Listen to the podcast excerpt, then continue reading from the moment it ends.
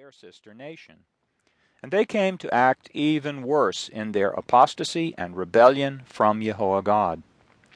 The complete end of this earlier system of things came about when Jehovah God exiled his people from Judah and destroyed Jerusalem, their beloved holy city, in the year 607 before our common era. Then for seventy years they languished in exile in Babylon, no longer a kingdom in their own right. Jehovah God, however, did not leave himself without witness regarding what he was doing toward his people, for he left a written record through the writings of the prophets, numbering sixteen in total, of what he was about to do and what he in fact did do to his people for their disobedience. Now, in ancient Israel, there were, in fact, at any given time, hundreds of prophets of Jehovah God. And yet, their message has not been preserved for our generation today, as have the writings of these 16 prophets recorded within the Bible record.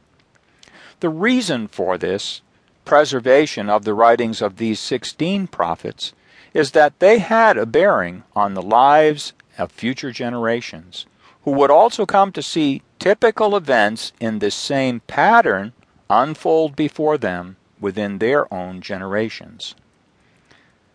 Hence, it came about that when Jezebel cut off Jehovah's prophets, Obadiah proceeded to take a hundred prophets and keep them hid by fifties in a cave. And he supplied them bread and water. Has not my Lord been told what I did when Jezebel killed the prophets of Jehovah? How I wept, how I kept some of the prophets of Jehovah hid, a hundred men by fifties, in a cave, and kept supplying them bread and water? The writings of the prophets were not always preserved through writing them down, as have been the writings that we have today within the Bible record. The reason for this is that those writings applied only to the people and in the time they were spoken. Yet the writings of the four major prophets and the twelve minor prophets, as they are called, do apply to future peoples and events, and so we have them preserved for us today. These writings, comprising 16 books, were all written near to the end of the Israelite system of things before and closely following 607 BCE. These prophecies hinge around this important event, for it was a pivotal one for all of God's people.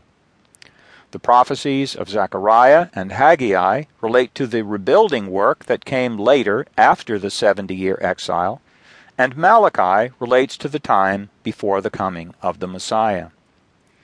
These writings are replete with warnings of a coming day of accounting with Jehovah God, a day of accounting mirrored in the events surrounding the fall of Jerusalem in 607 before our common era, but which also had a future application to the fall of this entire system of things. Note the scope of the events prophesied to happen then and that the entire earth and all her peoples are involved in this coming day of judgment from Jehovah God.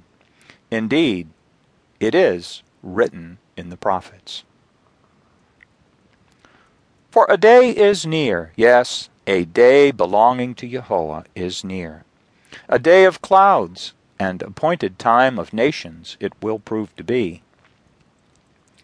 Against the shepherds my anger has grown hot and against the goat like leaders I shall hold an accounting.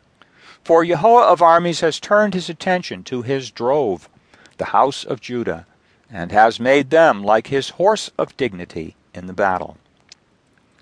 Alas for the day, because the day of Jehovah is near, and like a despoiling from the Almighty One it will come. And Babylon, the decoration of the kingdoms, the beauty of the pride of the Chaldeans, must become as when God overthrew Sodom and Gomorrah. And I shall certainly overthrow the throne of kingdoms, and annihilate the strength of the kingdoms of the nations. And I will overthrow the chariot and its riders, and the horses and their riders will certainly come down, each one by the sword of his brother.